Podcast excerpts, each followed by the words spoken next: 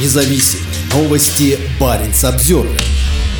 На входе в базу разведывательных подводных лодок появилось боновое заграждение – на спутниковых снимках, сделанных в июне этого года, видно, что губу оленя, где базируются сверхсекретные российские подводные лодки специального назначения, перекрывает что-то похожее на бонно-сетовое ограждение. Такого ограждения нет ни на одной из баз подводных лодок Северного флота на побережье Баренцева моря. Благодаря бонно-сетевому ограждению вход в важную базу Главного управления глубоководных исследований Российского Министерства обороны в губе оленей к северу от Мурманска теперь частично зачищен от атак небольших автономных аппаратов и подводных лодок противника, выполняющих диверсионные или разведывательные задачи. Сеть, которая идет от поверхности воды до самого дна, служит не только физическим подводным барьером, но на ней также могут устанавливаться датчики и мины. Баренц Обзервер загрузил снимок, сделанный спутником Sentinel-2 космической программы Европейского Союза 11 июня. Несмотря на низкое разрешение, на нем четко видно протянувшееся поперек залива новое ограждение. На сайте спутникового сервиса есть опция, показывающая разницу между водой и не водой, благодаря которому четко виден контур защитной сети. Посреди нее есть что-то похожее на разрыв. Это может быть проход для пропуска надводных и подводных плавсредств в базу и обратно, либо это часть сети, которая находилась несколько глубже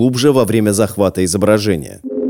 Аналогичное ограждение в Севастополе. После прошлогодней атаки украинских морских беспилотников на базу Черноморского флота в Севастополе там были установлены аналогичные защитные боновые заграждения. Плавучая защита есть на российской военно-морской базе под Новороссийском. Первым на основе спутникового снимка от 4 июня новое ограждение в губе оленя обнаружил норвежский военный аналитик, ведущий твиттер-аккаунт The Lockout. По словам одного из британских экспертов по подводному флоту, размещение сети на входе в губу оленя крайне важно, потому что расположенная там база очень отличается от других баз подводного флота на Кольском полуострове. Понятно, что это защита. Пишет он в статье для сайта Naval News. Это не тот тип, который используется для сдерживания загрязнения или каких-либо других прозаических целей, считает он и делает вывод. Россия укрепляет свою ключевую базу в Арктике. Неизвестно, является ли задачей заграждения защита от диверсионных беспилотников или создание помех разведывательным подводным аппаратам ВМС США запускаемым судно-носителя в Баренцевом море. Российское оборонное ведомство никогда не отвечает на вопросы Баренц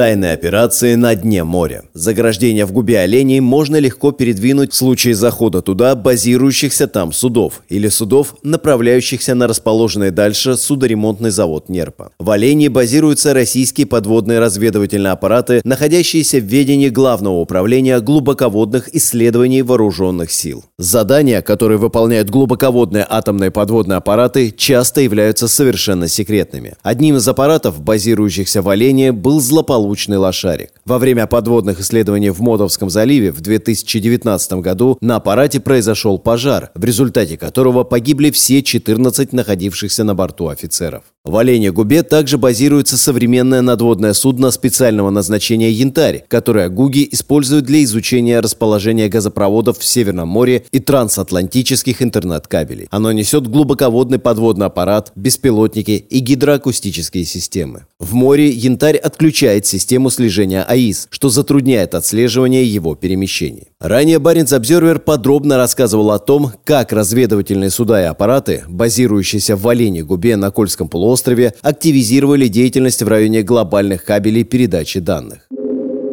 Нагнетание страха. Пытаясь создать атмосферу страха, Кремль регулярно намекает Западу на уязвимость подводной инфраструктуры. В среду заместитель главы Совета безопасности России Дмитрий Медведев написал в своем телеграм-канале, что у России не осталось никаких, даже моральных, ограничений воздерживаться от уничтожения кабельной связи наших врагов, проложенной по дну океана. Норвежский эксперт по российской когнитивной войне и операциям влияния Эскель Греналь Сивертсен считает, что в последние годы Медведев стал одним из главных рупоров жесткой риторики Кремля. Угроза Медведева, являющегося близким соратником Владимира Путина, в отношении подводных кабелей передачи данных вызвали резонанс в Европе и Северной Америке. В своем нынешнем положении Медведев часто использует агрессивную антиукраинскую и антизападную риторику в поддержании жесткой и незаконной российской войны против Украины, сказал Сиверцен Барец Обзервер. Неудивительно, что его часто угрожающие заявления привлекают внимание СМИ на Западе, что приводит к их дальнейшему распространению распространению в социальных сетях. Так он играет роль в российской пропагандистской машине, направленной на запугивание, запутывание и внушение страха западной аудитории. Эскель Грендель Сиверсен работает в Норвежском институте оборонных исследований. Баренц Обзервер